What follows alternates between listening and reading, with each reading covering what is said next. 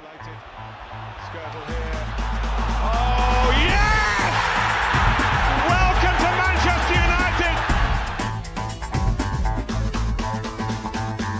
Velkommen til Old Trafford DK podcast. Stedet, hvor corona ikke er velkommen, men klubfølelser og stærke holdninger altid er.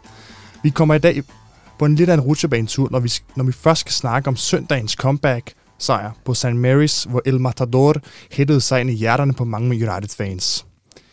Derefter runder vi det, det mindst lige så intense og spændende møde mod Paris Saint-Germain, som særligt en af dagens gæster fortsat kan mærke. Til sidst skal vi klæde os på til lørdagens møde i Øst-London, hvor David Moyes og West Ham venter på London Stadium. Med på den opgave har jeg to gæster. Til venstre for mig har jeg hentet en af mine mange gode kollegaer på Old Trafford DK, Tobias Farhold Jørgensen. Velkommen til dig. Mange tak.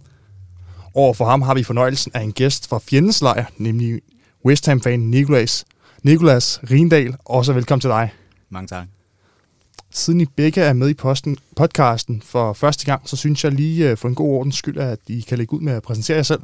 Hvis du vil starte, Nicolas. Ja, jamen det vil jeg meget gerne. Øh, jeg er, som sagt, jeg hedder Nicolas, og øh, er West Ham-fan. Øh, og har været det i, jeg, jeg kan faktisk ikke huske mange år. Øh, jeg tror, jeg, man godt kan finde nogle øh, barndomsbilleder, hvor jeg så rendte rundt i en United-trøje faktisk. Øh, det, det er ikke noget, jeg er stolt af at sige, men da jeg var barn, der holdt jeg jo bare med dem, der vandt, og dengang, der var det United. Øh, men, øh, men senere hen, så blev jeg klogere, øh, og, øh, og forelskede mig i, øh, i, i West Ham fra Øst-London, har også været derovre mange gange og se dem spille. Sidst jeg var derovre, nu er det jo lidt tid siden på grund af corona, det var faktisk øh, kampen mod United sidste år, hvor West Ham vandt. Øh, Udover det, så, øh, så arbejder jeg for PKA Pension, har en baggrund som journalist og er presserådgiver i, i PKA nu, eller pressechef er jeg faktisk. Yes, mit navn er Tobias. Jeg er 22 år, og jeg øh, arbejder til hverdag som tjener, øh, og har er Manchester United-fan, og har været det i, ja, lidt øh, ligesom Nicolas, så, så lang tid, som man, man egentlig kan huske. Øh, jeg tror egentlig, at kærligheden for Manchester United kom ret tidligt for mig, og nu er jeg født og opvokset på Østerbro, så især i 06, da, vi, da FCK spillede mod, øh, mod Manchester United, der fik jeg lige pludselig øjnene op for en, en vis ung portugiser, der hed Cristiano Ronaldo, og så øh, udviklede kærligheden sig øh, for United rimelig meget derefter. Øh, så ja, og ellers så, efter det har det bare været United forelskelse indtil, øh, indtil i dag, hvor at, øh, jeg så har været så heldig at starte på Old Trafford.dk indtil i dag, så du, du stoppede med at elske United? Nej, nej, nej. Måske en lille smule efter i går, men... Uh, er, det, er det den PSG så er det? ja, det er den, den sidder hårdt i mig. Ej, øhm, selvfølgelig fremadrettet også. Også fremadrettet. Det er godt at høre. Mit navn det er Selva Lisovic, og jeg er vært på denne udsendelse, som jeg nu vil sparke i gang.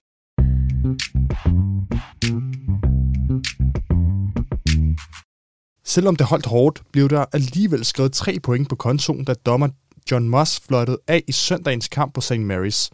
De tre point kan vi med god grund takke vores langhårede Matador for med nummer syv på ryggen.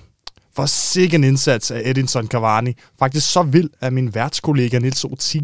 I en messenger-tråd lod sig rive med til at ønske sig både en Cavani-trøje og Cavani-garn. Hvad, Tobias, øh, fik Cavani's præstation i søndags dig til at overveje at få lange lokker? Ja, det er lige før. Det er lige før. Hold nu op, den præstation. Øhm, det må man sige, det var bare ham, der gjorde forskellen. Øhm, efter indskiftningen i pausen, hold nu op. Det, det kan godt være, at jeg skal overveje at få, få groet håret lidt langt. Men prøv, altså nu, nu nævner du Cavani's præstation og sætter nogle få ord på. Men prøv, prøv lige at sætte nogle flere ord på øh, din oplevelse af kampen. Jamen altså, jeg vil, jeg vil egentlig sige, at det var meget uforløsende og, og uskabt indtil, eller uskabt indtil, at Cavani kommer ind i, i pausen. Ikke? Øhm, så kommer der selvfølgelig noget lettelse derefter, men vi, der bliver scoret på os efter to øh, standard-situationer af, af Watch Browsing, øhm, der i hvert fald også ligger op til det første mål. Øhm, og på trods af, at vi egentlig har nogle gode chancer i første halvleg, så formår øh, Mason Greenwood ikke rigtigt at få, få udnyttet det. Øh, og vi spiller egentlig fint, men, øh, men, men lukker to mål ind, og så kommer der bare en skarp angriber ind og gør, øh, gør forskellen ikke, til sidst. Var det fortjent, vi vandt? Det synes jeg bestemt, det var faktisk. Øh, jeg synes, at vi får, får lukket godt ned for Southampton i mange situationerne, og egentlig også et løbestærkt angreb, som de har med Che Adams og Theo Walcott, som vi får bugt under rimelig godt, men så var de bare stærke. Vi, vi, vi er dårlige på de der standardsituationer lidt, synes jeg. Øhm, selvfølgelig måske kan man altid diskutere, om det her kunne gøre mere på Wolfsburgs frisbaksmål, men øhm, mål nummer et af Southampton, det var textbook, må man sige. Øhm, og jeg synes egentlig, vi har chancerne til at, sætte den fortjent sejr, helt sikkert. Så udover sejren, så har vi jo, altså udover United sejr, så var der også en sejr for os, da vi så startopstillingen, i hvert fald øh, sejren for podcaststudio hernede, fordi om sider, om sider har Solskær lyttet øh, til vores bønder i den her podcast, hvor vi har fået Donny van de Beek med fra start. Øh, var du lige så glad for at se Donny fra start? Ja, det må man sige. Det må man sige. Det var, det var længe ventet, synes jeg. Øh, man har jo gået lidt rundt med den der følelse af, hvorfor fanden har vi egentlig købt ham? Øh, når han bare har siddet på bænken i de kampe der. Og han kommer jo ind, og han har ligesom den her hurtighed i hans spil, som der er mange af vores andre midtbaner, der ikke har. Øhm, hvor det er en som Martic Pogba, de, de går lige lige at tage de der to-tre træk, før de spiller den videre. Ikke? Og der kan man altså bare se Van de Beek. Han kommer ind, og det er første gangs afleveringer hele vejen op i banen. Han får kombineret sig rigtig godt igennem det, og så, så har han det der Ajax-gen, hvor han bare kæmper til det sidste. Ikke? Der er ikke, øh, han stopper simpelthen ikke. Så var det en godkendt præstation? Ja, det synes jeg helt sikkert. Helt sikkert. Helt sikkert. Altså en anden, der også øh, om sider, altså, som jeg om sider fik lov til at se i Premier League, det var jo Dean Henderson. Det var på en lidt kedelig baggrund. Øh, han kommer ind øh, i pausen, efter det Rea blev skiftet ud, øh, grund en skade. Så en lidt kedelig baggrund, men øh, følte du dig egentlig tryg ved, at vi måtte skifte ud øh, på målmandsposten i pausen? Det er jo, det er jo sådan lidt usædvanlig udskiftning at lave. Ja, det synes jeg da. Uh, man kan sige, United har en rimelig god historie de senere sæson for at have en god anden keeper. Øhm, jeg følte mig også rimelig tryg, hvis det var, havde været Romero, der kom ind.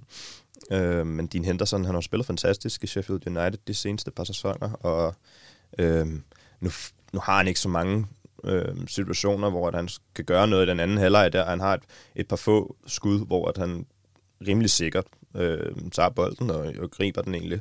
Øhm, og så det er jo altid sådan lidt med det her, han, han har lidt været en lotto øhm, øh, efter det VM i, øh, i 18 der, så man ved aldrig rigtigt, hvad man får fra ham. Øhm, og der synes jeg måske, at Dean Henderson har, ikke at han har bevist sig så meget for United, men han har bevist, at han kontinuerligt kan have et højt Premier League-niveau øh, i Sheffield United. Vil du så mene, at øh, nu ved jeg godt, det var en lille halvleg, han fik, med, øh, om at han kommer tættere på øh, en øh, startplads? Det er svært at sige, synes jeg. Øhm, jeg, jeg mener bestemt, at han skal have noget mere spilletid, end han får.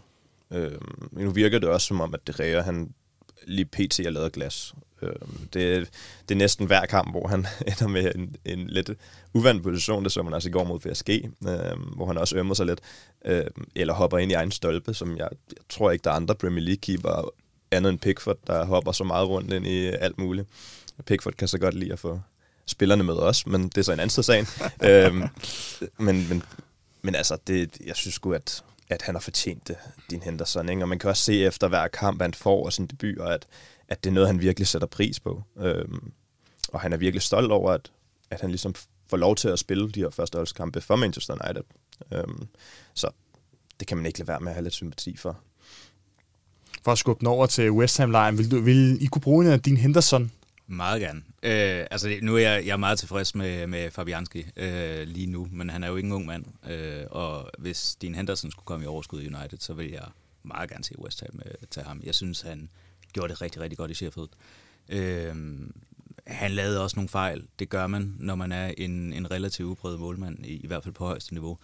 Men jeg tror, at med, med fast spilletid over nogle, nogle år i Premier League, så tror jeg, han bliver en rigtig, rigtig god målmand. En spiller, der ikke var med, det var Anthony Martial. Øh, da han givet måtte blive hjemme grundet sygdom. Øh, synes du, vi savnede ham? Overhovedet ikke. For at sige det lige ud. Øhm, jeg, jeg vil rigtig gerne have, at det lykkes for, for Martial. Øh, og det har det bare ikke gjort den her sæson. Det har, det har simpelthen han er uskarp, øh, og beviser det også. Og så prøver vi at spille ham på den nier der. øh, man kan bare mærke, da Cavani kommer ind, at det skaber noget helt andet, end at være Martial med. Øh, Cavani som Maguire også var ude at sige efter, efter kampen, at det er en af de bedste, han har spillet mod til træning. Øh, fordi han bevæger sig hele tiden. Og man kan tydeligt se det, at altså, lige pludselig så finder man ham nede lige foran forsvarslinjen, ikke? fordi at han bare vil være med i opspillet, hvor at Martial bare ikke på samme måde kan spille med ryggen til mål og, og, og sådan noget. Så jeg synes på en eller anden måde, i en vis grad, det faktisk udstiller Martial på, hvor meget vi egentlig har manglet den her reelle ni op foran. Øhm, så nu starter han så ikke med Cavani inden. Det kommer han nok til at fortryde en lille smule, Solskær, men, øhm, men, men ja, han var ikke savner i min bog. Nu snakker du om den her um, nier, og vi har også tidligere vendt en podcast, hvor vi havde en lytter, skrevet, der havde skrevet ind til os. Øh, altså, hvor, hvis vi savner nier, hvorfor solgte vi så Lukaku? Ja, det, det, det, er jo, det er jo et stort spørgsmål, kan man sige. Øhm, især hvis man kigger på hans præstationer i Inter, ikke?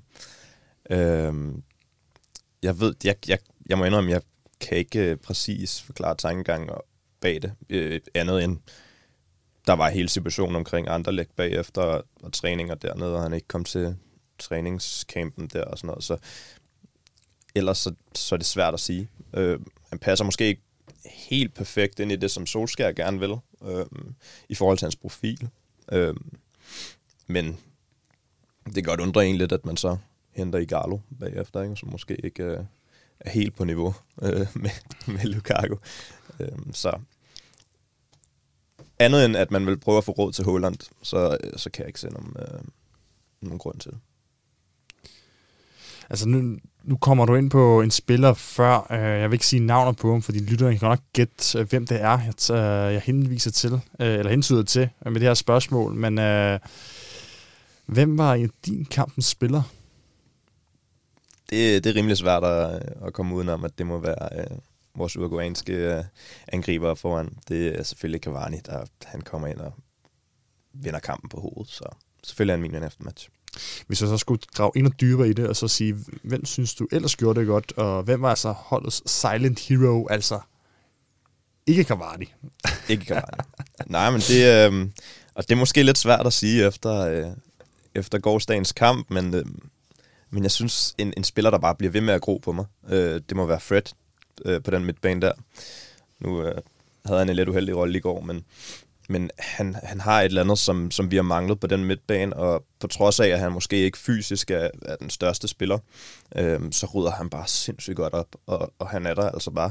Og han er meget usynlig i mange kampe, men, men man lægger ikke mærke til de der små genialiteter, som han, som han altså laver. Han har nogle gode pasninger op i banen.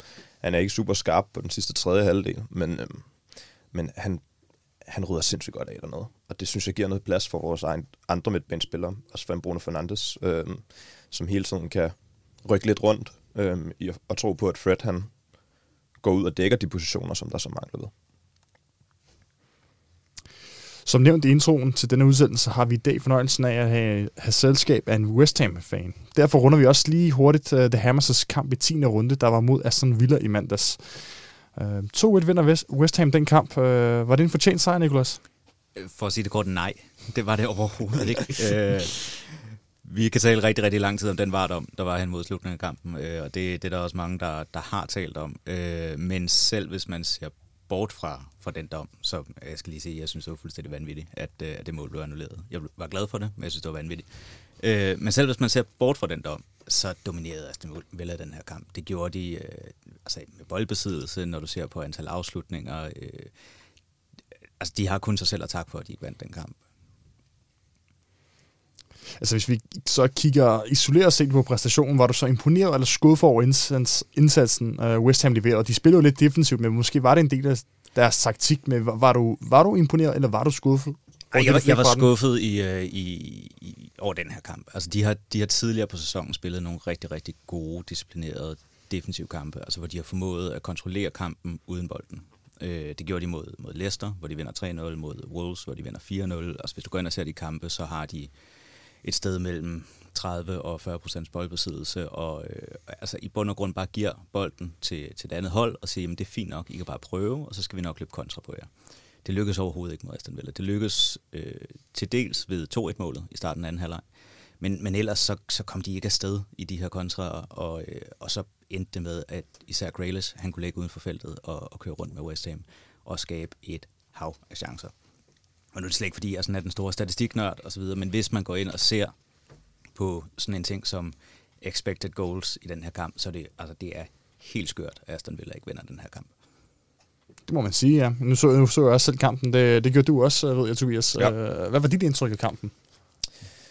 Jamen, det var jo, øhm, som du også meget godt kommer ind på, den her meget defensive øhm, præstation af, af- af et West Ham-hold, som øh, kører med deres tremands- eller femmandsforsvar, hvad man nu vil kalde det for. Nok med fem. Øhm, ja, nok i den her kamp i hvert fald. Øhm, og altså stærke på, på dødboldene med Ogbonna og Balbuena, og jeg kan ikke lige huske, hvem det ellers er, der spiller dernede. Det er Aaron Creswell i, øh, Creswell. i, i, i bagkæden, men han går ikke så meget op med på dødboldene. Nej. Øhm, og ja, så Aston Villa, der presser på, ikke? Øhm, og især Grealish, der hele tiden sidder med de små lækkerier. Ikke? Han har blandt andet en, hvor han lige trækker den tilbage med foden og, og bryder igennem tre forsvarsspillere. Så, så fint af, af West Ham at, at, at komme ud og så vinde en kamp, hvor den egentlig på en måde ligner, den skal forsvares hjem. Øhm, og så den her varkendelse, som, som ja, var, var kontroversiel, mildest talt. Øhm, men ja, det er jo, det er jo var lige pt, kan man sige. Så, du egentlig noget fra West Ham, du tænker, at de kan tage med til kampen på lørdag?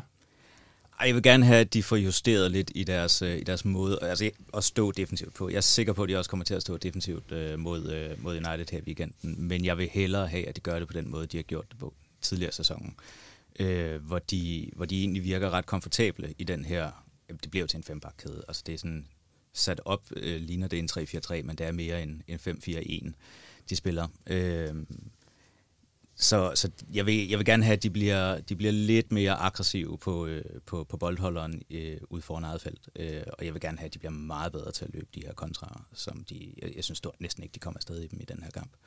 De havde den ene der i starten af den halvleg. Det er så også det, der, der ender med at afgøre kampen. Så, øh, så, så det var jo fint nok, men, men ellers så, så blev det for kaotisk, øh, og det blev bare et spørgsmål om at stå og sparke den væk. Øhm, øh, og jeg, jeg ved ikke, om Antonio ikke rigtig var kommet så oven på den her skade, han har haft det sidste stykke tid, men han virkede ikke rigtig i stand til at få fat på de her bolde. Og det er jo ellers det, de spiller meget på. Ikke? Altså sparken den langt til Antonio, som så bare vinder en fysisk duel mod en forsvarsspiller. Og så har du et par kanter, øh, der kommer løbende rundt om ham. Øh, en midtbane, der skubber op, og så kan du løbe en kontra. Det lykkes de slet ikke med i den her kamp. Det, det skal de lykkes med mod, øh, mod United for at have en chance. Nu nævner du øh, 2-1-målet, og en spiller, der var involveret i det, det var Said Ben Rahma, øh, mm. som jeg selv har glædet mig over skiftet til Premier League. Øh, den her sommer i gåsetegn. Øh, han kom jo meget, meget sent. Øh, han har dog ikke spillet så meget nu, og helt præcist har han kun fået 66 minutter. Øh, han kommer godt nok ind for anden halvleg start og leverer den her assist til det her 2-1-mål, som du snakker om, øh, efter blot et halvt minut. Helt vildt. Øh, og det er faktisk hans anden assist, øh, siden han startede, øh, eller han kom til West Ham, og det har han nået på 66 minutter.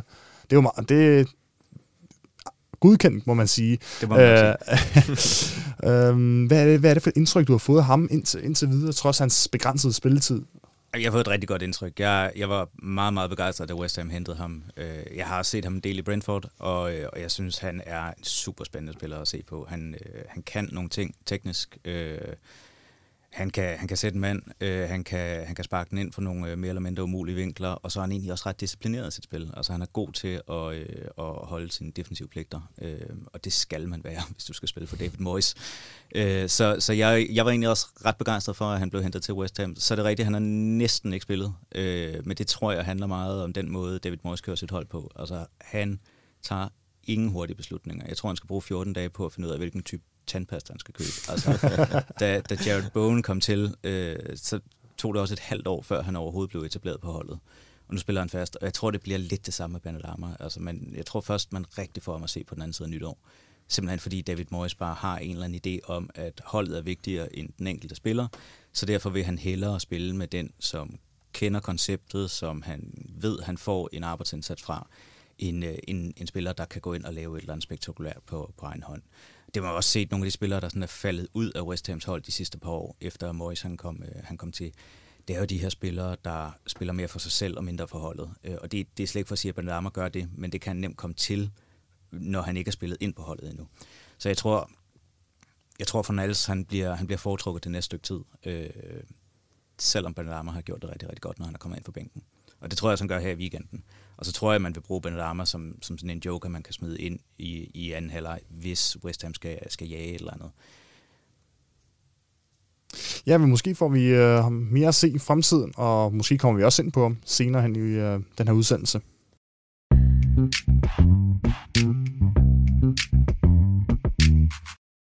Øv, øv, øv. Så tæt på, men alligevel så langt fra. Det beskriver nok meget godt onsdagens møde mod Paris Saint-Germain, der som bekendt sluttede med 1-3 til de franske gæster på Old Trafford.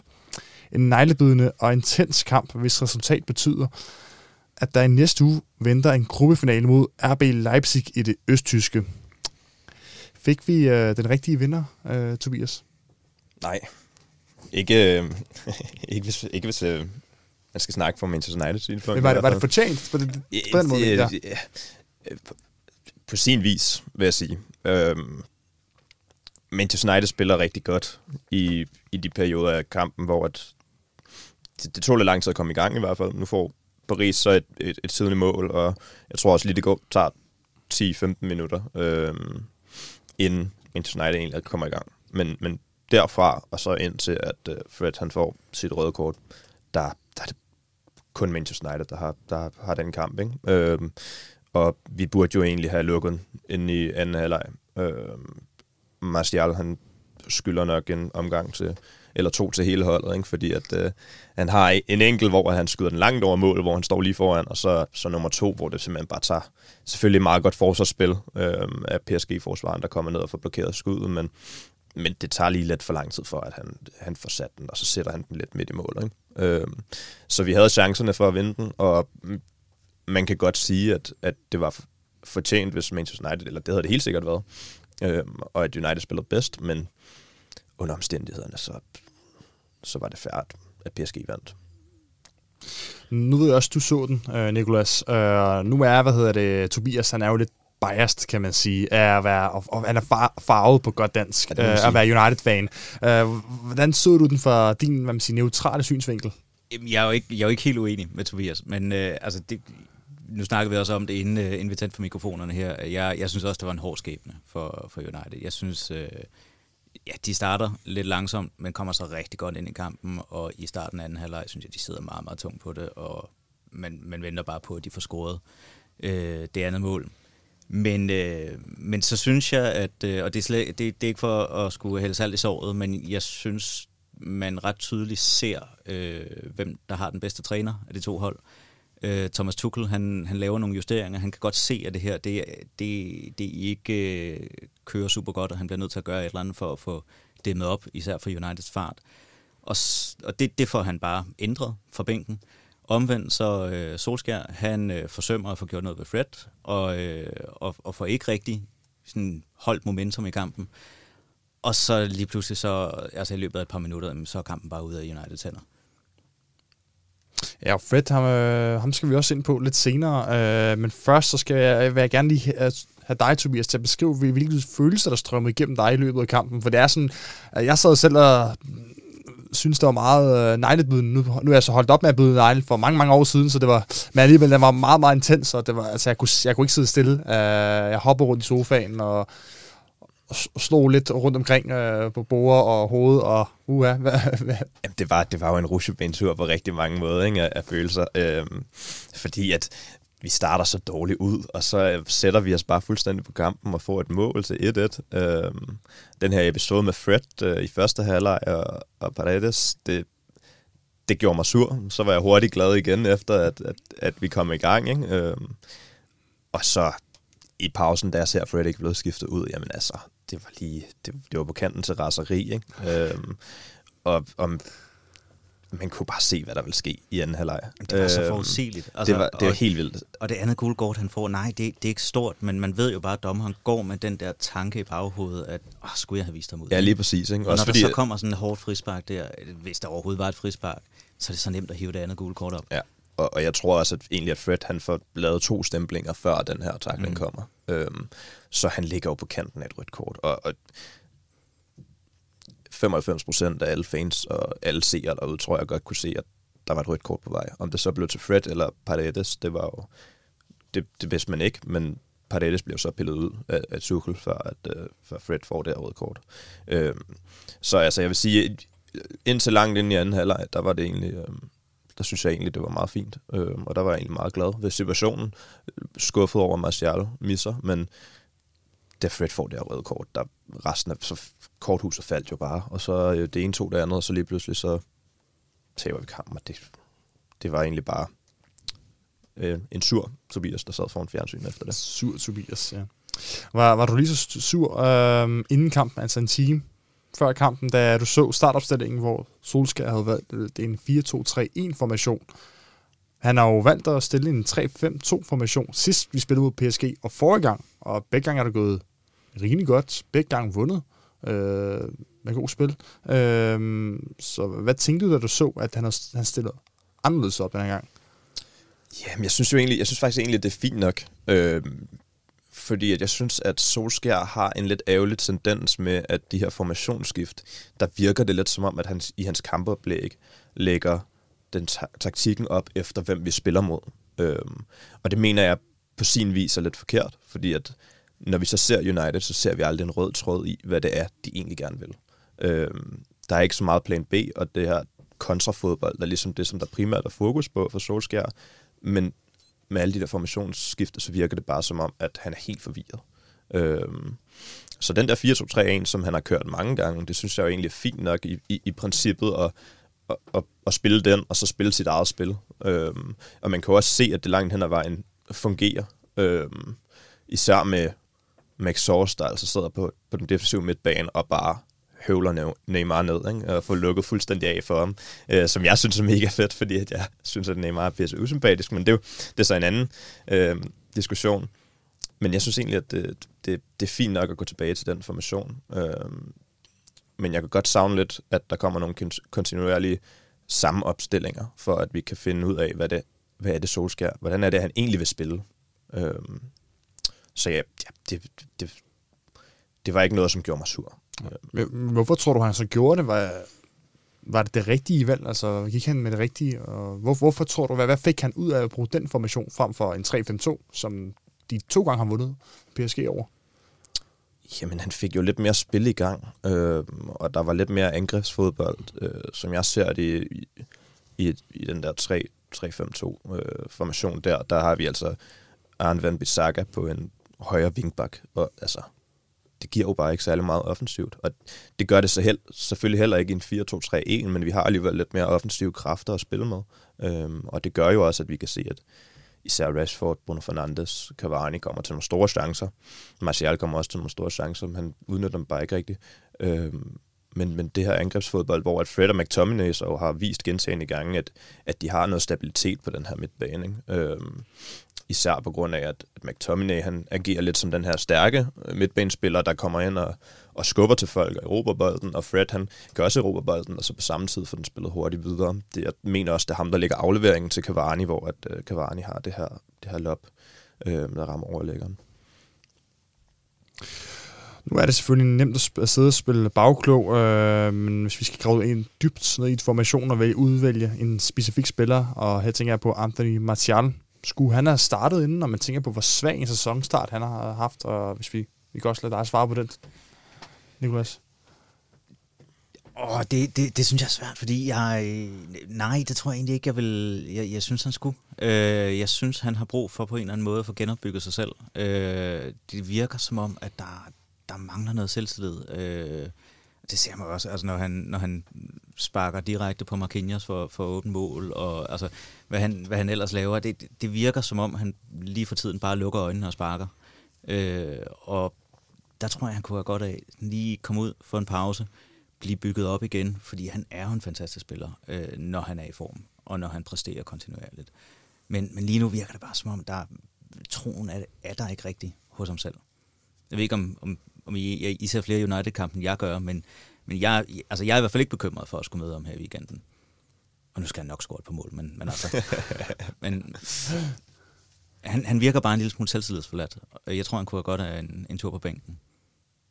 Tænker du det samme? Jamen, jeg, jeg, jeg er faktisk 100% enig. Øhm, jeg undrede mig en lille smule over, hvorfor man ikke lader Rashford spille sin favoritposition på venstre, og så, øhm, og så smider en Greenwood derover. øh, og give den, give den unge englænder chancen. Altså, det er et stort hold, vi møder det på hjemmebane.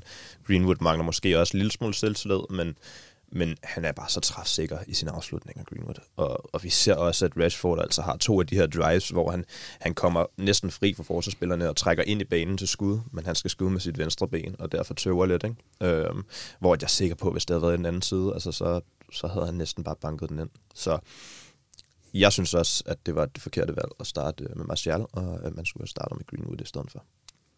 En anden, der så startede på Martials foretrukne position, det var jo uh, El Matador, som, som I kender ham som, eller de fleste kender ham nok som Edinson Cavani. Jeg er bare lidt vild med hans øh, kælenavn, eller øgenavn, hvad vi skal kalde det. Det er også de bedre. ja.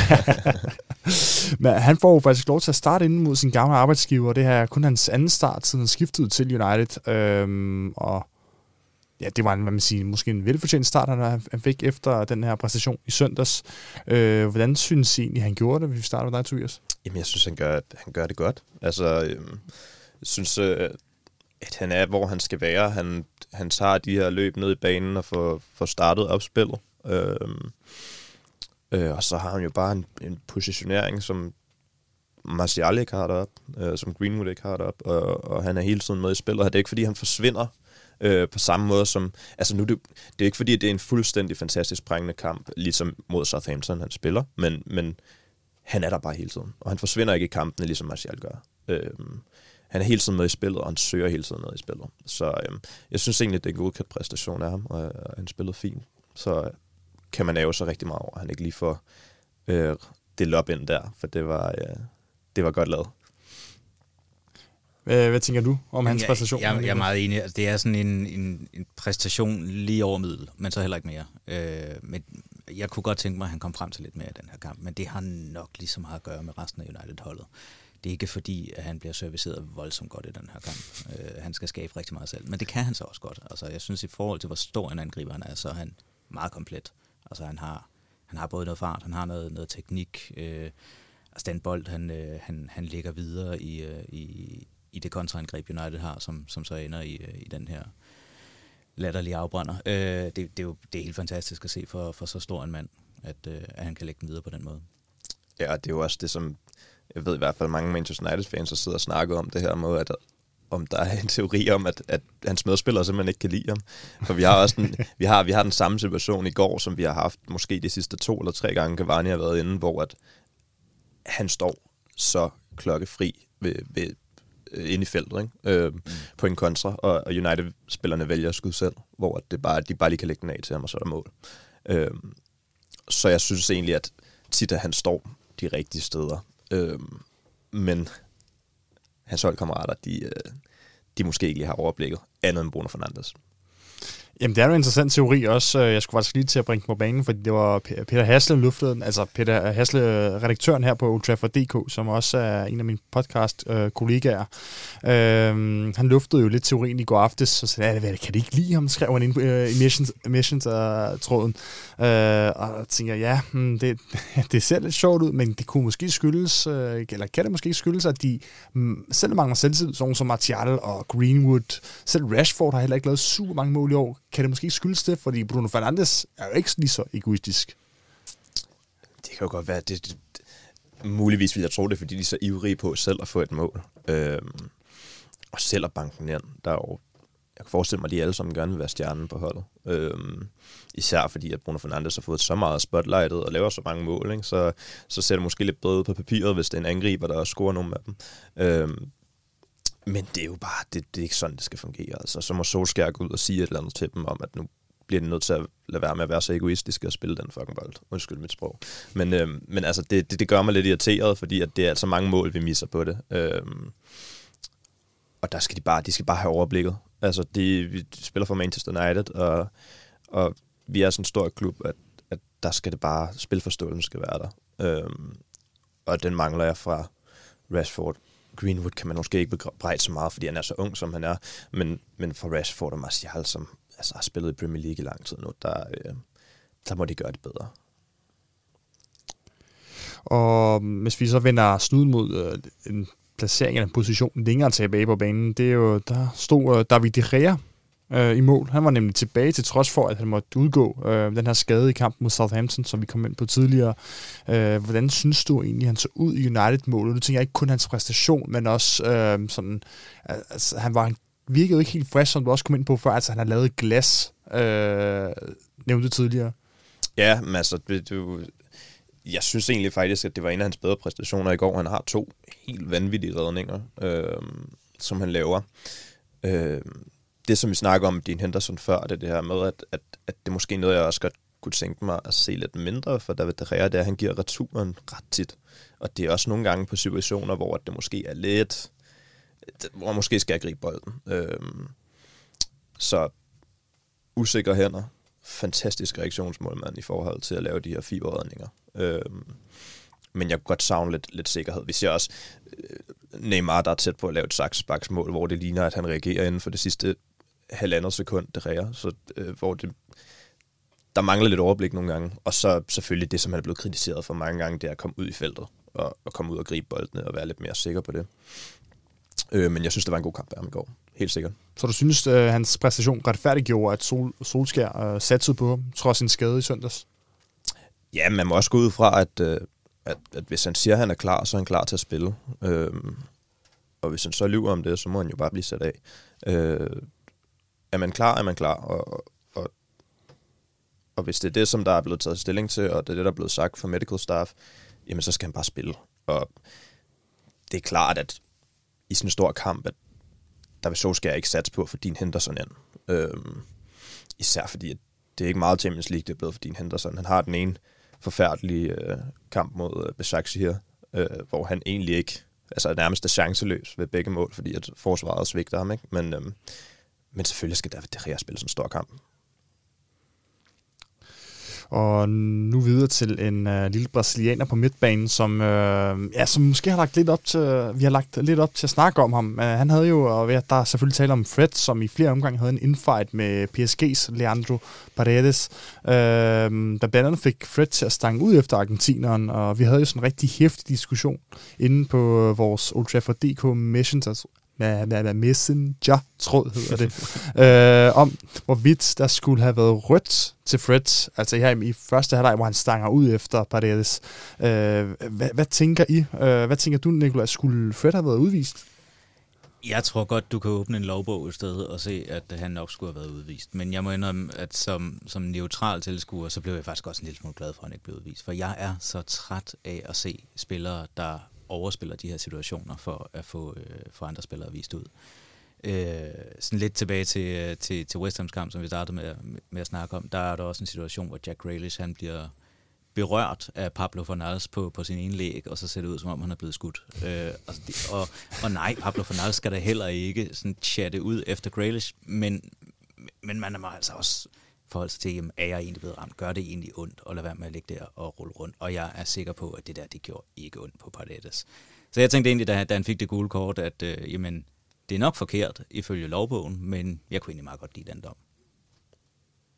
Nu er du godt nok farvet, Tobias, øh, så jeg ved ikke, om jeg tør at spørge dig, men jeg spørger dig alligevel. Øh, hvad var dine tanker om det? Altså, fordi der var rigtig mange i vores øh, Facebook-tråd, øh, nu siger jeg Facebook og ikke Messenger-tråd, ja, nu skulle jeg sige det rigtigt, men der var rigtig meget af vores øh, Facebook-tråd, som, øh, som mente, han skulle udvises, trods at vi alligevel er farvet United-fans. Øh, hvad var din holdning til det?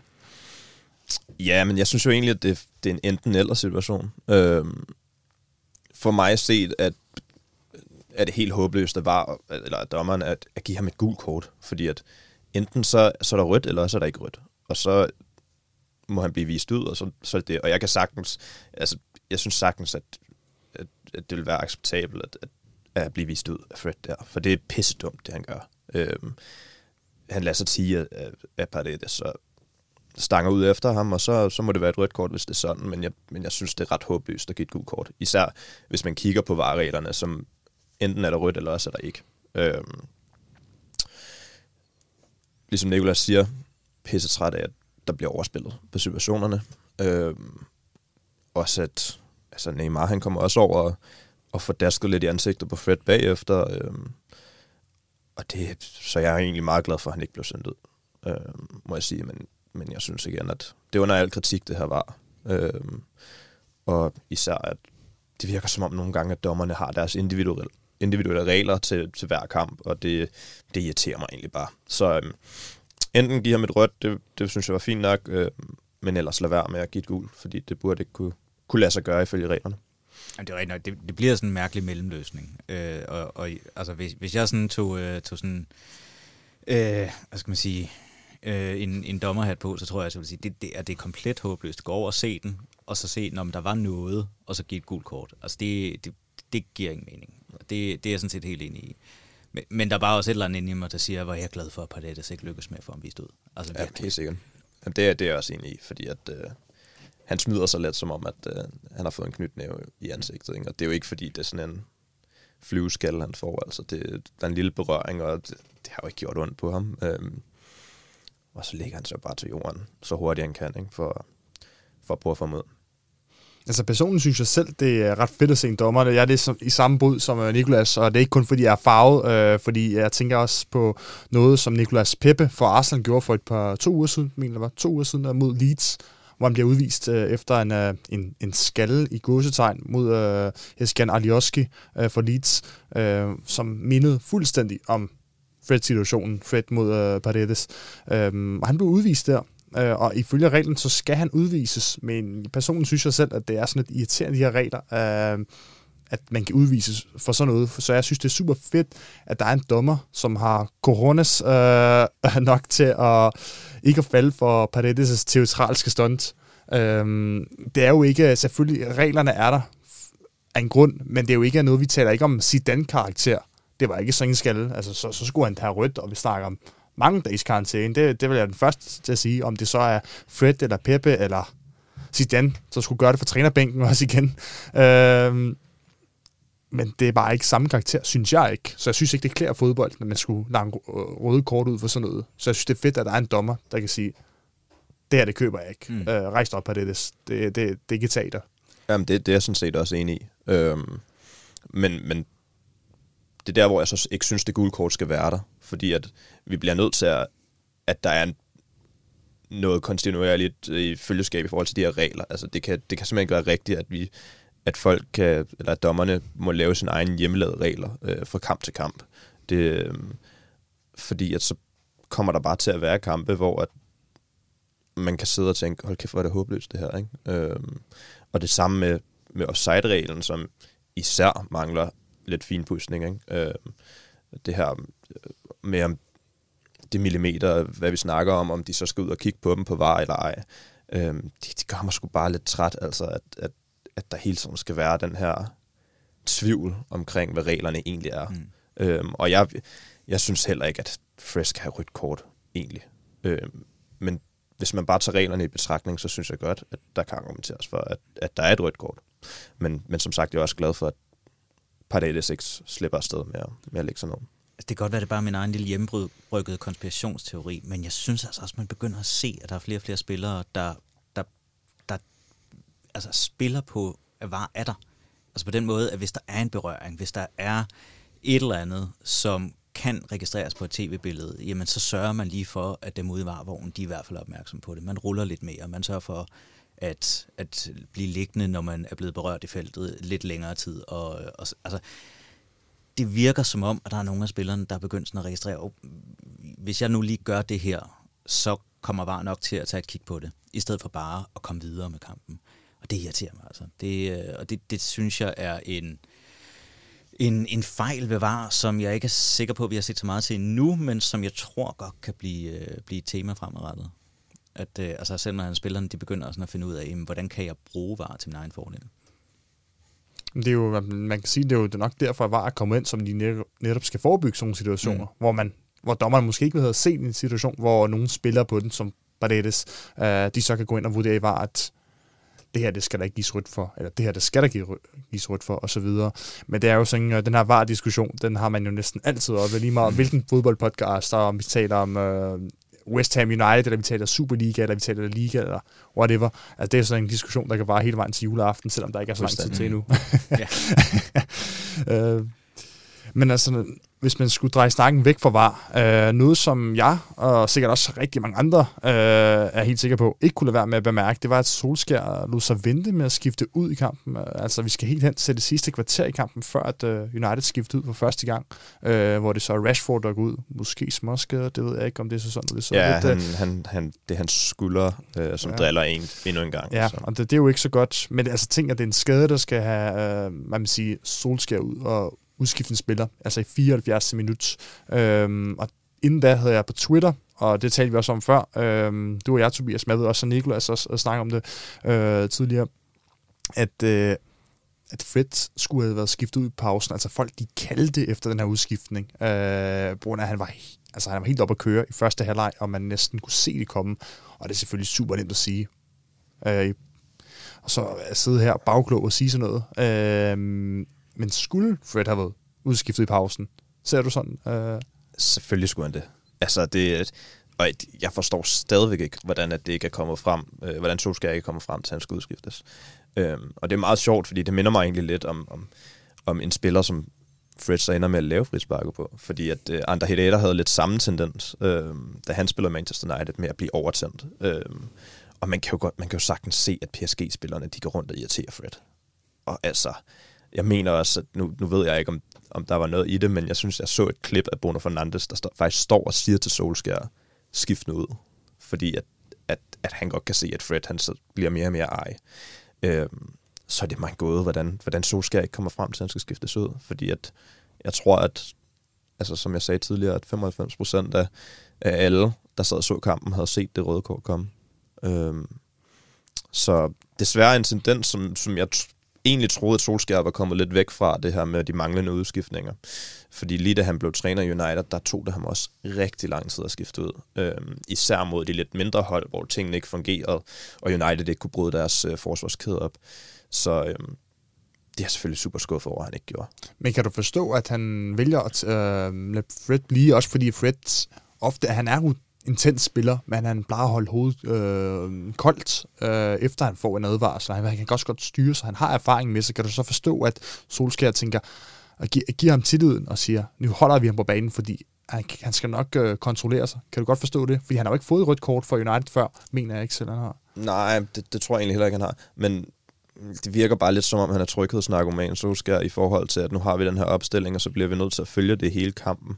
Øhm, jeg kan egentlig ikke... Jeg, altså, jeg må bare st- øh, stille mig kritisk over, hvorfor han gør det. Øh, altså, hvorfor han beholder ham på banen. Fordi at... Altså... Vi har Matic, vi har Van de Beek, vi har... Nu kan jeg ikke lige huske, hvem vi ellers havde på bænken, men vi har masser af midtbanespillere derude, som kan komme ind og gøre hans arbejde.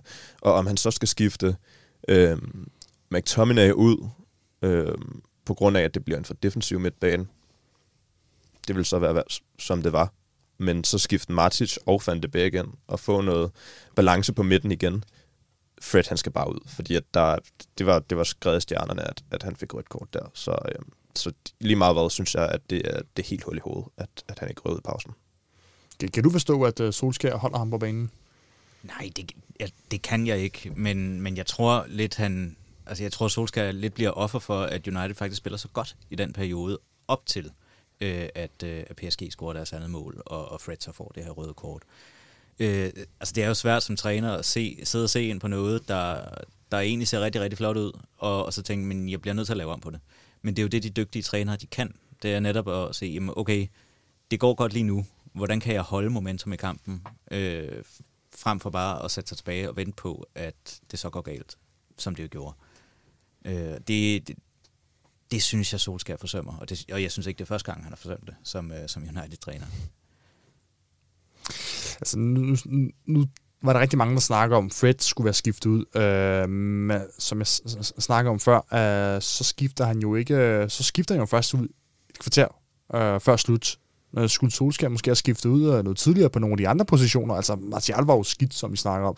Bruno var heller ikke... Øh, han var lidt slidt, øh, og han var ikke imponerende, som vi snakker om tidligere. Øh, kunne I se, at nogle af de to skulle have været skiftet ud noget tidligere, eller nogle af de en helt tredje, fjerde mand? Altså, jeg vil i hvert fald gerne have haft øh, Van der Beek ind tidligere. Jeg, jeg synes, han er en spændende spiller. Jeg, jeg, jeg, bliver, så, jeg, jeg bliver så ked af at se, at jeg ikke, ikke bruger ham mere. Øh, fordi jeg, jeg var så begejstret for det Ajax-hold, der, øh, der spillede sig i semifinalen af, Champions League for, for nogle år siden. Og nu synes jeg lidt, det hold det er, blevet, det er blevet splittet op, og de kommer ud af alle mulige andre steder. Og de kommer bare ikke rigtigt til deres ret, fordi de er endt hos en masse trænere, der ikke kan finde ud af at bruge dem rigtigt. Øh, men, øh, men Van der Beek er, er, er endnu et offer for det. Ikke? Øh, de, ham kunne jeg altså godt tænke mig at se noget, noget tidligere, fordi han bringer bare noget dynamik. Altså, det er svært sådan lige at sætte en finger på, hvad hans spidskompetence er, men, men han, kan, han kan bare sætte noget tempo i spillet, som, øh, som jeg tror, United kunne have haft, øh, haft glæde af. Jamen, jeg, øh, jeg synes egentlig også, at, at Fente Beck skulle have været inde tidligere. Øh, hvem det så skulle have været i stedet for, det er jeg ikke helt sikker på. Så kunne man prøve måske at tage Martial ud, og så sætte Bruno på en lidt mere... Øh, en position lidt mere ud på kanten. Øh, men Greenwood kunne også have været kommet ind i stedet for Martial, mener jeg. Øh, og jeg synes, på trods af, at Bruno ikke har sin bedste kamp, så synes jeg ikke, at i sådan en stor kamp, at man kan skifte ham ud. Øh, fordi at selvom man har en dårlig kamp, så kan der lige pludselig komme det der magiske moment, hvor han bare laver en eller anden verdensklasse aflevering, og så er der mål. Eller en afslutning. Altså, han, ja, ja, han, er, han er også en af de spillere, der kan, der kan få bolden lidt uden for feltet, og så bare hakke den ind i sådan et, et, et øjeblik af... Ja, ja. For eksempel ja. øh, det ene mål mod øh, Basak siger, ude, for, ude foran feltet, hvor han mm. altså bare hamrer den op i krogen. Ikke? Øhm, så Martial kunne jeg godt have set udskiftet hurtigt. Øhm, nu er det selvfølgelig anden halvleg, hvor han har de her to store chancer.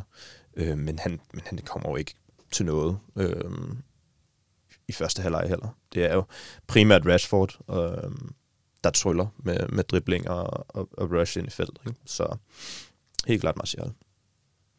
Uh, og nu når vi er omkring udskiftningerne, altså Solskjaer vælger jo i slutningen af kampen at, at satse uh, ved at skifte i Garlo ind også. Lidt overraskende. Ham har vi ikke set længe. Uh, jeg har helt glemt, hvordan han så ud. Uh, og han skifter ham ind i stedet for uh, Juan Bissaka, og det koster godt nok en mål i, i anden, den anden ende af banen, som dermed gør førstepladsen i gruppen meget usandsynlig at nå, øh, nu hvor PSG er bedre indbyrdes, og de kun skal, altså kun skal slå Basak Shahir på hjemmebane, hvilket jeg har lidt svært ved at tro ikke kommer til at ske.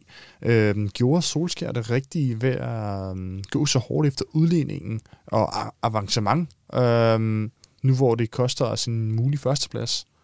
Det synes jeg bestemt, at det var det rigtige. Øh,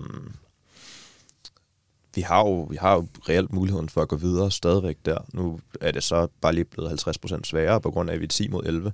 Men United angriber stadigvæk på det her tidspunkt. Øh, vi ser Maguire, der løber op til, sent, Øh, til sidst i kampen også. Ikke? Øh, Galo. det er jo mangel på bedre øh, på bænken. Øh, bliver nødt til at få en spiller ind, hvor at der er hovedstød stærk og stærk, øh, som vi kan smide en bold op mod. Ikke? Øh, så jeg synes egentlig, det er fint at satse på det ene point der. Øh, selvfølgelig lidt ærgerligt, at, at førstepladsen nok går, går tabt på det. Øh, men jeg synes egentlig, det er fint at spille for, for at komme videre, og spille for at vinde en kamp. Øh, det, det er altid noget, jeg sætter pris på, at man ikke bare stiller sig tilbage og så siger, okay, vi er tilfredse med det, vi har, øh, men hele tiden går efter at prøve, prøve at vinde fodboldkampe. Så på det kan jeg godt forstå det, og jeg synes egentlig, det er fint. Øh, men så igen ærgerligt, at førstepladsen, det, det er ligesom, den er ligesom nok højst sandsynligt er væk. Men det er også bare en mærkelig Champions League-sæson. Det er ikke sikkert, at det er en fordel at møde en to og en anden gruppe. Øh, jeg synes, der er mange grupper, der ser mærkelige ud. Øh, der får nogle mærkelige puljevindere. Så altså, et-to, jo, så er der noget om, hvornår man spiller ude og hjemme og så videre, men, men jeg tror, det er vigtigt at bare komme videre. At, altså, der, jo, med høj sandsynlighed er der mulighed for at møde øh, Gladbach, øh, som ser ud til at blive et af deres gruppe lige nu, på grund af Real Madrid, de, de spiller så dårligt, som de gør. Øh, og så undgår vi jo vores øh, kryptonit Sevilla, højst sandsynligt, øh, fordi Chelsea tog førstepladsen, ikke? Så, øh, så det er måske ikke så slemt, den der at blive toer. Men der risikerer måske at skyde Bayern, men altså før vi går, begår os ud i den snak, som øh, jeg ved, at øh, min værtskollega Mark Tolstrup Christensen kommer til at snakke om i næste uge, så skal vi nok lige spille os videre først, øh, før vi drømmer om øh, 8. finaler. Så jeg tror, vi stopper den snak lige her nu, før vi jinxer noget. Ja, det lyder, øh, det, det lyder fornuftigt. Idé. Selvom jeg gerne vil snakke videre om det, så vil jeg gerne undgå jinxen. Øh, men hvem var I sådan mest imponeret og mest skuffet over blandt United-spillerne i den her kamp? For det er sådan, at jeg synes, der er sådan en niveau, niveauforskel mellem spillerne, var altså, efter min overbevisning meget fors- forskellig og stor. Jamen, ja, det, det er sgu lidt svært at sige, synes jeg. Selvfølgelig uh, imponeret over uh, McTominay på sin vis, som jeg tror også fik man of the match fra Old Trafford.dk. Uh, øhm, bare glad for, at han lukker ned for, for Neymar, ikke? så meget som overhovedet muligt. Uh, ellers så synes jeg faktisk også, at, at forsvaret gør det, gør det fint. Uh, Marquinhos mål er lidt svært at gøre noget ved. Det er ret heldigt. Og det er det første mål i, fra PSG også, der det blev rettet af. Ikke? Øhm, og så er det godt sparket ind af, af Neymar selvfølgelig. Øhm, men jeg, jeg synes, på trods af, at, at der har været så meget kritik af Maguire, synes jeg egentlig, han har gjort det fint siden Tottenham-kampen. Øhm, og han er, han er stabil nok. Og, og Lindeløf, han har jo også taget noget af ansvaret på sin ryg, og, og for os lukket ned. Ikke? Han er lidt hurtigere end Maguire, og det, det er jo godt, når man spiller mod et angreb, der har både Mbappé og Neymar. Så øhm, jeg synes godt, at man kan rose forsvaret på trods af, at der går tre mål ind. Men øh, mit spørgsmål rettet til dit United-hjerte, øh, Tobias. Trods et negativt resultat, kan man så være, mm, være stolt af præstationen i går? Ja, på sin vis, det, det, det, det synes jeg da. Altså, øhm, det, er, det er jo sidste sæson i forhold til, til at spille Champions League og, og være med der, hvor det egentlig er sjovt. Der, øh, der synes jeg alligevel, at bortset fra, da Bruno Fernandes kom til, der var vi langt vej fra. Ikke?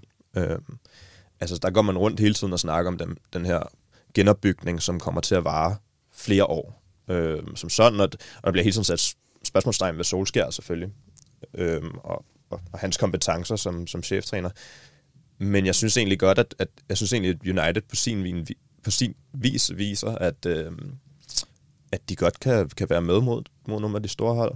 Så, så er det måske ikke et PSG-hold, som er sindssygt meget i form, som de har været. Men, men det er altså stadigvæk et, et hold, der kom til Champions League-finalen sidste år. Øhm, og bare det, at vi 11 mod 11, egentlig sidder på kampen, det synes jeg, det synes jeg sgu egentlig er meget stort. Øhm, og vi har det jo med at være gode mod de store hold. Øhm, så det er lidt, og det her det er en sammenligning, jeg hader at lave, ikke? fordi det sammenligner med Liverpool. Men, men da Klopp kom til, havde han lidt det samme tendens, det her med, at de var rigtig veloplagt til de store kampe, men de formåede aldrig at bryde ned for de, for de mindre hold. Ikke? Øhm, og det er noget, som United også har lige pt. Øhm, og, og hvis vi lærer det, jamen, så synes jeg lige pludselig, det ser godt ud. Og det er jo også en spændende trup, vi har. Altså, unge, unge spillere, så mangler vi måske lige et par positioner, hvor at vi, vi mangler nogle spillere. Blandt andet havde jeg set Sanchez, eller Sancho, undskyld, komme til, komme til klubben. Øhm, men ja, jeg synes godt, man kan være stolt over, at vi, vi, vi spiller, vi sidder rigtig godt på PSG i, i, i mange dele af kampen.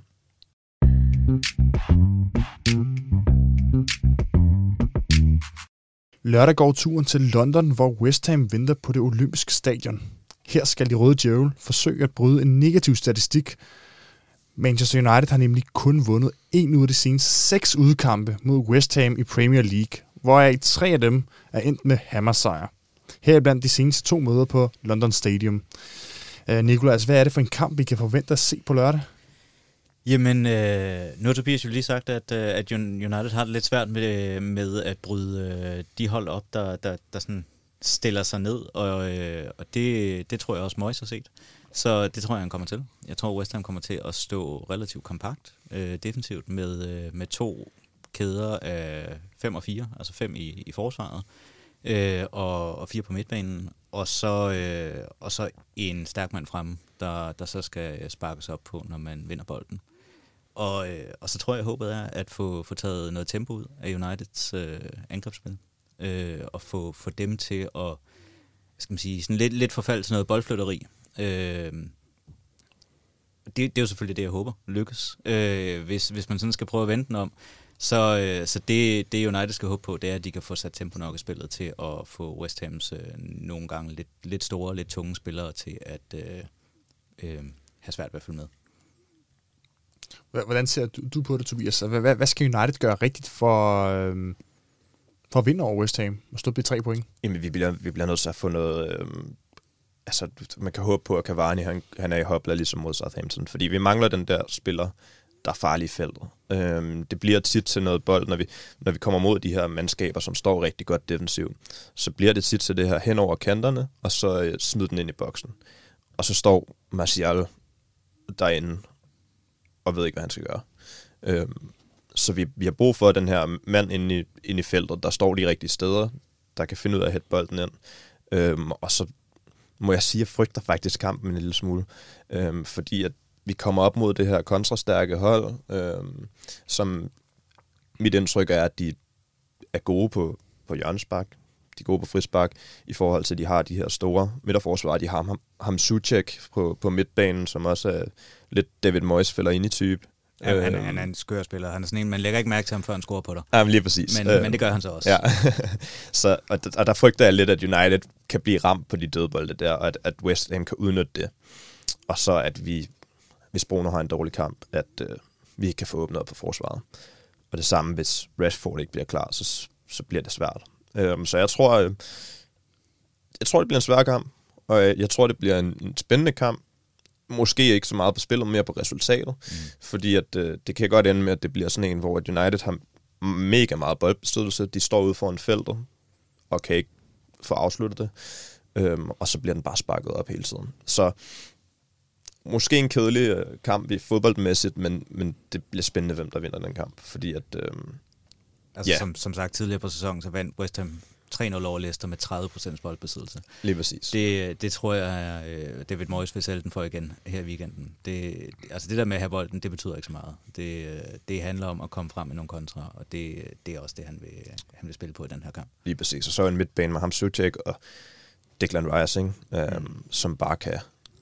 Jeg tror godt på, at de kan få lukket de der skud øh, ude fra feltet. Ikke? Øh, jeg tror godt, de, kan, de ved, at de skal ind på Bruno Fernandes, og de skal få dækket ham op, før at han kriger et eller andet. Nu nævner du meget Bruno Fernandes. Øh, han har jo spillet meget på det sidste, og jeg snakker om her i øh, kampen mod PSG, så han lidt slidt ud, øh, og naturligvis, fordi han spiller hele tiden. Øh, er det måske ikke på tide, at man øh, sætter ham på bænken, og giver ham lidt... Øh, en lille, hvad hedder det, en lille pause, ligesom med Martial, man kunne gøre, som uh, Nikolas foreslog. Uh, altså det synes jeg vil være en rigtig god idé. Så, så bare sæt Bruno Fernandes på bænken her i weekenden. Ja, men altså, det, det, jeg, synes, øh, jeg synes, jo, selvfølgelig skal han have en pause, men jeg synes faktisk, det virker reelt set, som om han ikke gider have en pause. Han, han virker som spiller, der bare skal ind og spille alle kampene, og det er ham, der skal være afgørende, og det er det her vindermentalitet, han bare har med, at det er bare ham, der skal derind, og han har ligesom... Han bliver nødt til at gøre det for holdet, på en eller anden måde. Øhm, så jo, jeg så da godt, at han fik en pause nogle gange. Jeg synes måske, på et nederlag, der er det fint at spille med ham. Øhm, og så hen over julen, hvor der er, altid er så mange kampe, så, så give ham noget, noget pause der.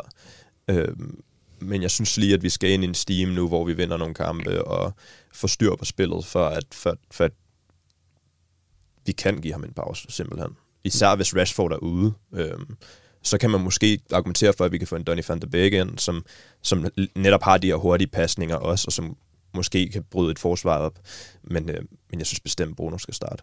Men jeg synes ikke, vi risikerer, at, øh, eller tror ikke, vi risikerer, at uh, han løber ind i en skade, og så kan han ikke uh, spille den næste måned? Også fordi vi kan ikke rigtig hvile ham i de to efterfølgende kampe. Så har vi Leipzig, den her gruppefinale, vi talte om tidligere, og weekenden efter, uh, eller samme uge, uh, weekenden efter West Ham-kampen, spiller vi mod City. Det er jo heller ikke en kamp, man kan hvile ham i. Nej, det er selvfølgelig rigtigt nok. Hvornår skal vi så hvile? Også det her travle juleprogram. Altså, man får ikke rigtig tid til at hvile ham på noget tidspunkt, hvis vi, hvad hvis vi ikke kommer i den her steam og bare venter på det. Altså, så venter man så bare ikke bare på en skade til ham på et eller andet tidspunkt. Om det bliver en muskelskade, om det bliver noget endnu værre.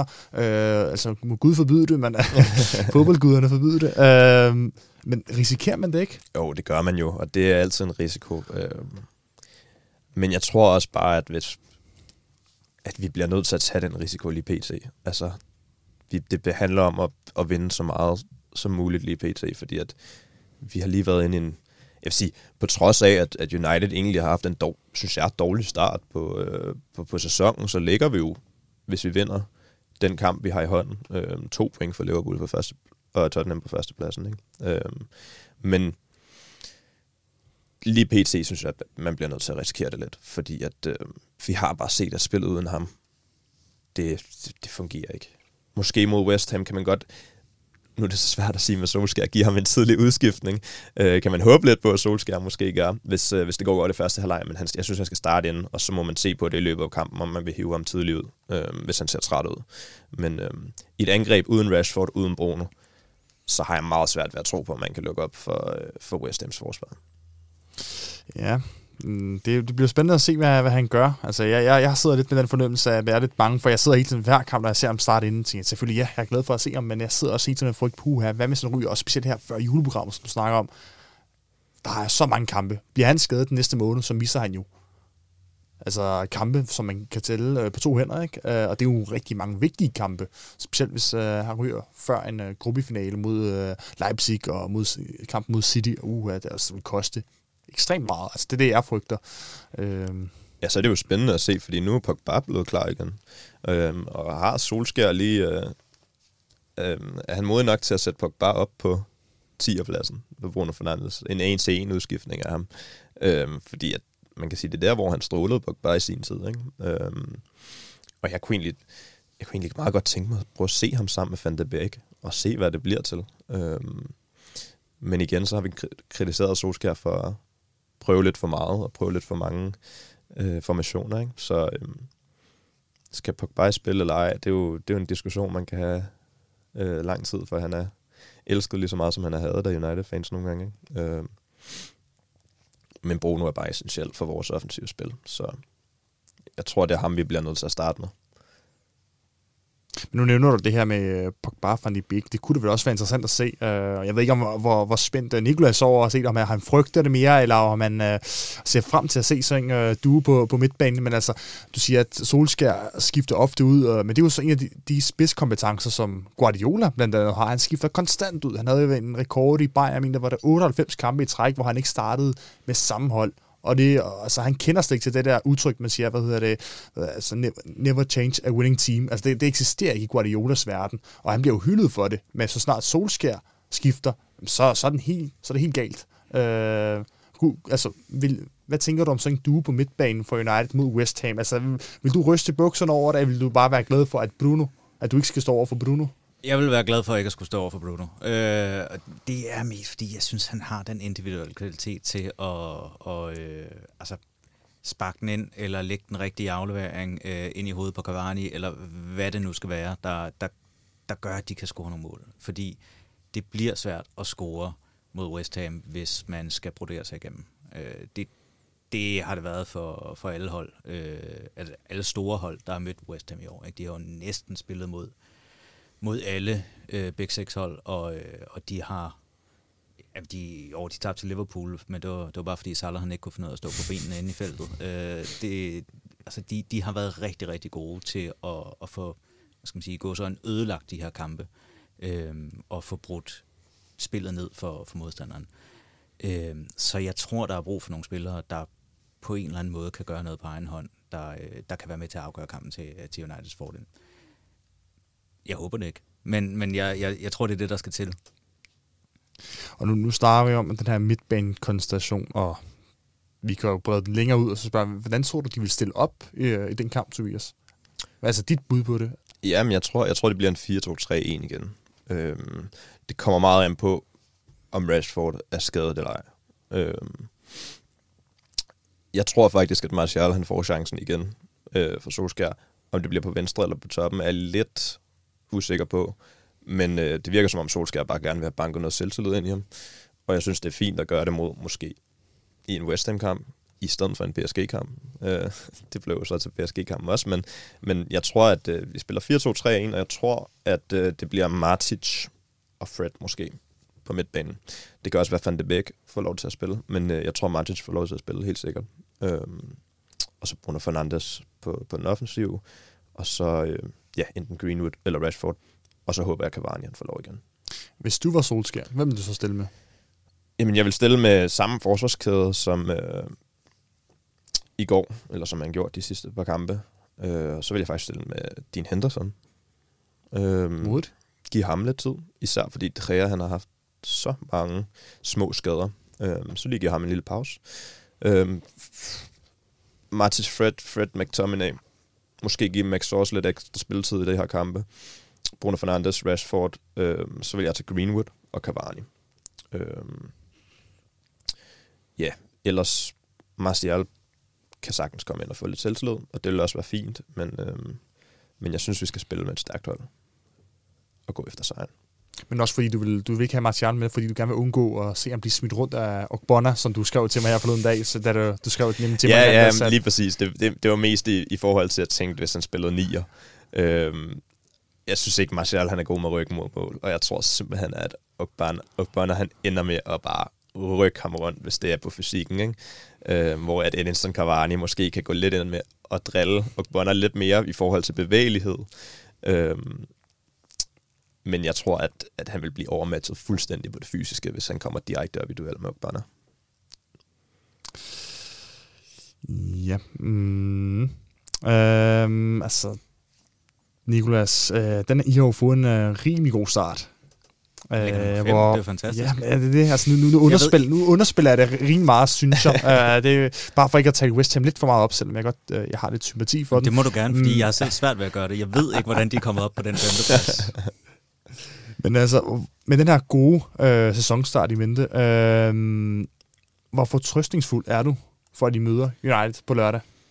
Med eller uden Bruno? Altså nu tænker jeg, så med eller uden Bruno? Ja, jamen, jamen åh, åh, det er svært ikke, fordi jeg vil heller ikke sidde og jinx det. Øh, men jeg er faktisk relativt fortrøstningsfuld. Øh, og det er jeg, fordi jeg synes West Ham, som du også indledte med at sige, de har været ret gode mod United de sidste par år. Det er som om, de, de ved, hvordan de skal spille mod dem. Øh, Øh, og jeg synes, West Hams hold passer godt til at spille mod United. De er rigtig, rigtig gode til at øh, lukke ned for det, United er gode til. Øh, de giver ikke særlig mange kontra væk. Øh, undtagen i kamp mod Tottenham, hvor de gav tre væk på ingen tid. Men altså, det, det, var, det var sådan lidt en freak-kamp. Øh, men, men ellers så, øh, så de, de er gode til at, at dæmme op for det, United er gode til. Og de er rigtig gode til, at, øh, til, til de ting, som United har svært ved at forsvare sig mod. Øh, de er gode på dødbolde. De er, altså, de er jo garter høje alle sammen. Jeg ved ikke, hvad de spiser i den kantine. øh, men men de, altså, de har virkelig mange øh, spillere, der er stærke i hovedspillet. Øh, de har også masser af fart, øh, og øh, det, det tror jeg godt, de kan ramme United på. Øh, så så jeg, jeg er sådan relativt fortrøstningsfuld.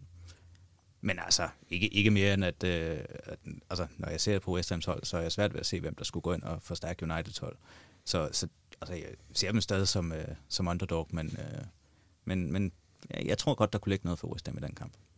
Hvad tror I, der bliver udslagsgivende for kampen? Oh, ja, altså, for at skubbe den lidt over til, til, til United, så tror jeg, det handler meget om, om de lykkes med deres ting. Øh, fordi det, altså det, det ved I bedre end nogen andre, det har godt nok været svingende i år. Øh, men hvis jeg ser på de gode præstationer for United, jamen så, så tror jeg ikke, at West Ham har kvaliteten for, til at, at dem op mod det. Altså det. Det tror jeg bare ikke. Men, men, men, det, altså, men det er jo sådan, altså hver anden kamp er god, hver anden kamp er dårlig. Øh, nu synes jeg, den sidste måneds tid har været med pil opad. Øh, så får det godt nok en nederlag i går. Så jeg, jeg, jeg tror, det kommer til at handle meget om, om United lykkes med det, de gerne vil. Og få sat noget tempo i kampen. Altså, hvor hurtigt kan de, kan de spille? Fordi det er den måde, man slår West Ham på. Det er ved at holde tempo i kampen. Og West Ham, de vil gøre alt for at tage tempo ud af kampen. Altså, de kommer til at begå en helvedes masse frispark, hvis United først begynder at sætte tempo i kampen. Simpelthen bare for hele tiden at få, øh, få stoppet spillet, få, øh, ligesom få, få ro på, komme tilbage og stå i deres kæder. Øh, så så hvis, United, hvis United kan, kan, kan lykkes med at holde tempo i kampen, så tror jeg, de har en god chance for at vinde den.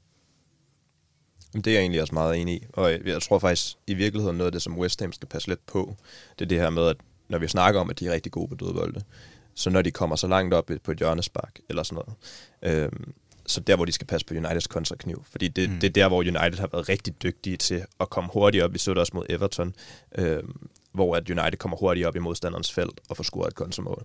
Så lige så meget som West Ham er sindssygt gode til, at, til, at, til dødboldene, så er det også en af de steder, hvor, at, øh, hvor det kan blive rigtig farligt. Øhm, og så selvfølgelig igen, om United kan åbne op for et forsvar, der står meget dybt.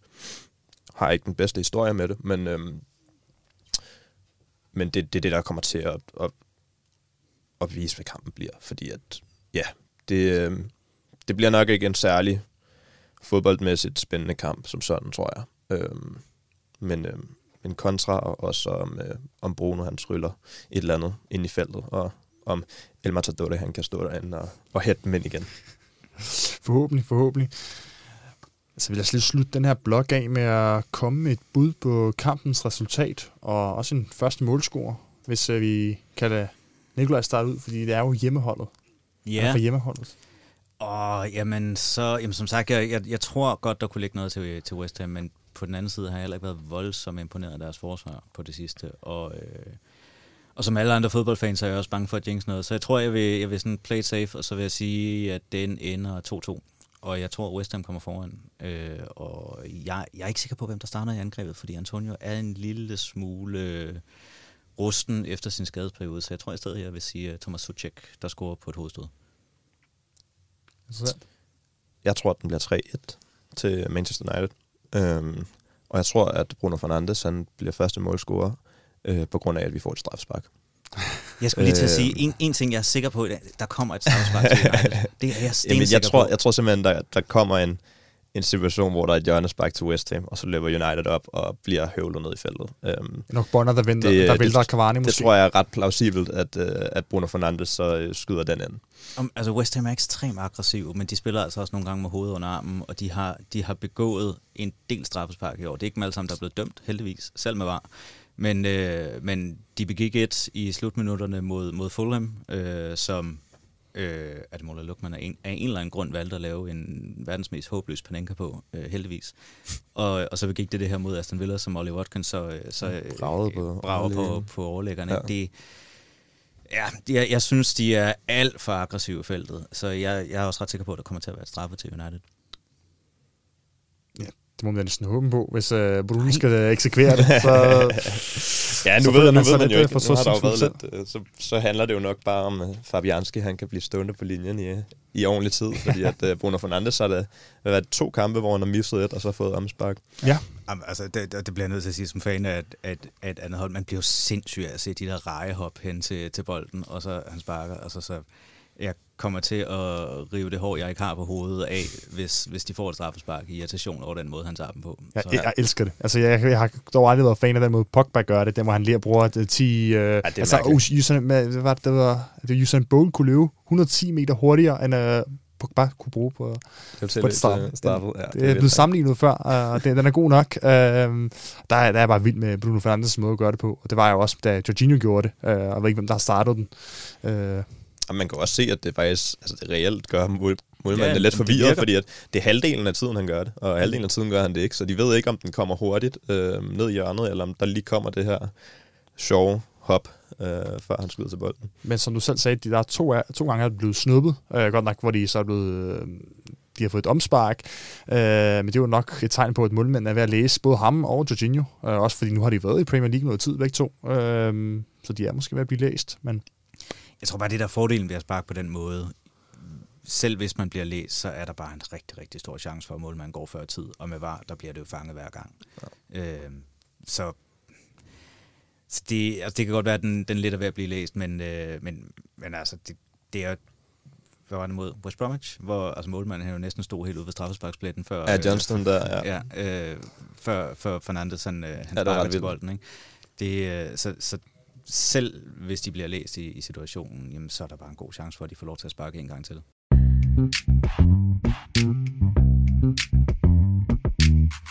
Og til at slutte øh, udsendelsen af med, har gæsterne taget en medbragt pointe med, hvor de, kan, hvor de lige kan sige, øh, hvad de har på hjerte. Dog selvfølgelig med den øh, forudsætning, at det, det handler om fodbold. Det behøver ikke at være United-relateret, men øh, ordet er nu jeres, hvis vi starter med dig, Tobias.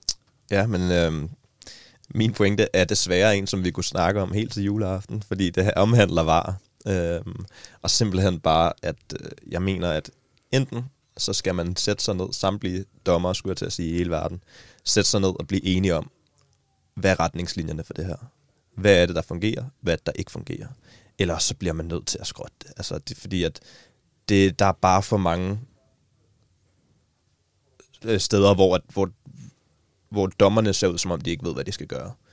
Øhm, og jeg er egentlig bare træt af, at der kommer så mange situationer i kampene, hvor at det hele tiden kan omdiskuteres, og det hele tiden er tvivl om, hvad de egentlig skal, og hvad de ikke skal. Øhm, jeg synes, første sæson i Premier League var decideret pinligt, øhm, også i forhold til, at dommerne ikke var ude og kigge på en skærm hele sæsonen. Øhm, så det var kun varevognen, der, der sad. og, og tog beslutningerne. Hvor vi også så en masse af de her offside-kendelser, der var helt, øh, helt mærkelige. Men det der med, om den er clear and, clear and obvious, det er jo også bare noget, som, som der ikke er styr på lige pt. Øhm, fordi at de offside, som der bliver dømt, er jo ikke clear and obvious. Altså, vi snakker en eller offside nogle gange. Ikke? Altså, hvad var det? Jeg mener, der var et mål her i, i weekenden, hvor at, øhm, de fandt ud af bagefter, at den var 2 mm offside. Hvor jeg bare sidder, altså, der, det synes jeg skulle være til grin. Det synes jeg simpelthen er til grin. Øhm, vi havde også nogle situationer i, i, i, Superligaen imellem FCK og, og Sønderjyske, hvor at, at der bliver dømt offside på en spiller, der overhovedet ikke rører bolden. Øhm, så jeg synes bare, at der bliver, man bliver nødt til at sætte sig ned og, og, og finde ud af, hvor vil vi hen med det her, og hvad der fungerer, og hvad der ikke fungerer. Og så lave nogle ens retningslinjer for alle dommer i hele verden.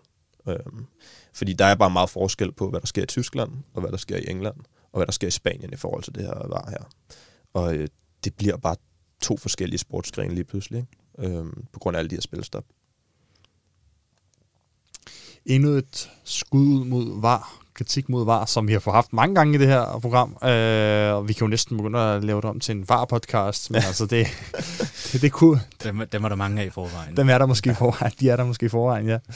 Hvad, hvad har du med til os, øh, Nikolas? Jamen, jeg har, øh, jeg har taget en, øh, en anden øh, frustration, som, øh, som jeg tænker, vi kan have til fælles, øh, altså mellem øh, Manchester United og, og West Ham-fans. Øh, og det er øh, manglende sportslig ledelse eller struktur i engelske klubber.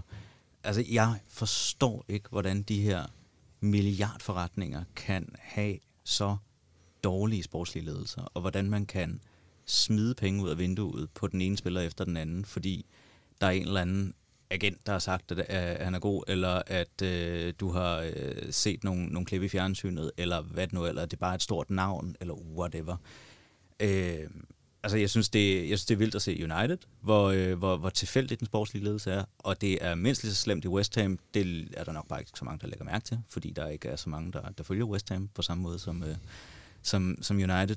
Øh, men, men altså, i, bare, bare sådan, for at sætte jer lidt ind i, hvordan det er i West Ham. Øh, West Ham er ejet af, af to gamle, gamle mænd, øh, David Gold og, øh, og David Sullivan. Øh, og øh, altså, den ene har tjent sine penge på at sælge sexlegetøj, og den anden har tjent sine penge på at sælge porno. Øh, og de er nogle sjove typer, begge to. Men de er altså ikke fodboldkøbmænd. Øh, og de har ikke særlig meget styr på, hvordan øh, man, øh, man bygger et fodboldhold. Men de har alligevel taget opgaven på sig, øh, og sagt, at det, det klarer vi selv. Øh, vi har da ikke brug for nogen sportschef eller sportsdirektør eller sådan noget. Noget og så virker det som om, at, det, at, at de bare køber de spillere, som manageren beder om, og når det så ikke virker, så fyrer man manageren, og så står man med et helt hold, som man ikke kan bruge til noget længere. Jeg er vant til at arbejde med, altså, i, med erhvervslivet, og der er der ligesom en eller anden form for rationalitet, og når du er oppe og arbejder med 100 millioner kroner eller milliarder af kroner, jamen så gør du også ligesom tingene rationelt. Altså, så, så sætter man sig ned og gør et grundigt stykke arbejde i forhold til, hvordan man bygger en organisation op, hvordan man får, får lavet et ordentligt sæt op omkring den her forretning. Det virker som om, at det er totalt fraværende i rigtig, rigtig mange engelske klubber. Og jeg tror, det holder engelsk fodbold tilbage. Jeg tror, det der har holdt engelsk fodbold tilbage i mange år. Nu tror jeg, at pengene er ved at blive så store, at de ligesom... Altså, det bliver svært ikke at få succes i Champions League, som engelske hold har, har haft de sidste par år. Men, men det burde de jo have haft lang tid før, for de har jo i lang tid ligget med meget større budgetter end for eksempel tyske klubber, der bare virker til at have meget bedre struktur på, hvad de laver. Så øh, et, øh, ja, en kritik af engelsk fodbold og engelsk, engelske fodboldklubbers øh, sportslige ledelse og deres øh, sportslige setup. Interessant budskab, det har vi ikke, øh, det mindes ikke, vi har hørt om før, så det er fedt at få noget anderledes med på bordet. Jeg synes også, det er meget sjovt, når du sidder og forklarer om, om West Hams struktur. Jeg tror næsten ord for ord, det vil være nøjagtigt, som jeg vil forklare Manchester Uniteds øh, struktur med Ed Woodward, og det her, du siger med manageren, øh, der bare får lov til at købe, hvad han vil have, og så blive, blive fyret. Altså det samme, som vi så med Mourinho, ikke? Ja. Øhm, Øh, altså Woodward har trods alt ikke tjent penge på porno, går ud fra. Nej, nej, det, nej, det, nej. Det, det, det er heller ikke Det sjove ved David Sullivan var faktisk, at han gjorde det før porno blev frigivet i England, så han har også været i fængsel for det engang. så, øh, og så har de en, øh, en vice president, som øh, hedder Karen Brady, som øh, er, er med i øh, den, det, der hedder Dragon's Den, altså den engelske version af ah, Løvens ja. Fugle. Ja. Øh, og hun er jo også, altså, hun ved ikke noget som helst om fodbold. Men, øh, men det er ligesom de tre, der sidder og styrer den, øh, den klub, og det gør de helt op til. Det er også noget af en konstellation. Ja, ja. men de har vel også, ja, de, jeg, mindes, jeg mindes også at huske, at øh, de havde løbet Champions League til West Ham-fansene for et par år ja, ja. siden, og der var en masse jo, jo. demonstrationer over, at de ikke fik de ikke, har, de ikke har kommet i nærheden af den Champions League. Jeg, jeg ved ikke, om det altså jeg tror egentlig mere, at demonstrationerne handler om, hvor talentløse de virker, øh, de her tre ejere. Jeg, jeg tror ikke, der er mange West Ham-fans, der sådan rigtig tog det seriøst. Øh, jeg gjorde i hvert fald ikke. Der er, der er sikkert nogen, der har gjort. Men jo, de gik ud og lovede Champions League, og så investerede de øh, peanuts i klubben. Øh, Øhm, det, altså, det, det giver jo ingen mening. Øhm, og når man så ser på, på andre klubber, der var på samme niveau som West Ham, og hvordan de har rykket sig over de sidste par år. Altså for eksempel Wolves, øh, Leicester, Everton er også øh, godt på vej nu. Ikke? Så, øh, så, så bliver man så frustreret over at have sådan to gamle, øh, talentløse pornokonger som, øh, som ejere. Ja, det må man sige. Okay, det mindste er Woodward ikke Øh i den bog, skal man sige. Selvom han alligevel er en, en anden bog, som de er til fælles. Ja, det, altså, nu, nu har vi nok ikke tid til det her, men jeg kunne godt nok fortælle mange røvehistorier om de to andre. De er, de er meget, meget sjove. Altså, jeg håber, at der er en West Ham podcast derude et sted, hvor man kan, hvor man kan lytte til det. og det var egentlig det for denne udsendelse. Jeg vil gerne slutte af med at sige uh, tusind tak for besøget til mine to gæster, Tobias og Nikolas. Det var en fornøjelse at have jer med. Selv tak. Selv tak. Og jeg vil selvfølgelig også gerne sige tak til jer lyttere derude, for at I gad at lytte med. Og glem ikke, at I altid er velkomne til at skrive til os på Facebook eller Twitter, hvis I sidder inde med nogle spørgsmål eller et forslag til et emne. Så skriv til os. Øh, I næste uge er det min værtskollega Mark Tolstrup Christensen, der er manden bag værtsmikrofonen. Men inden, indtil da er det Selvar Lesovic, der siger tak for nu, og på genhør. Come on United!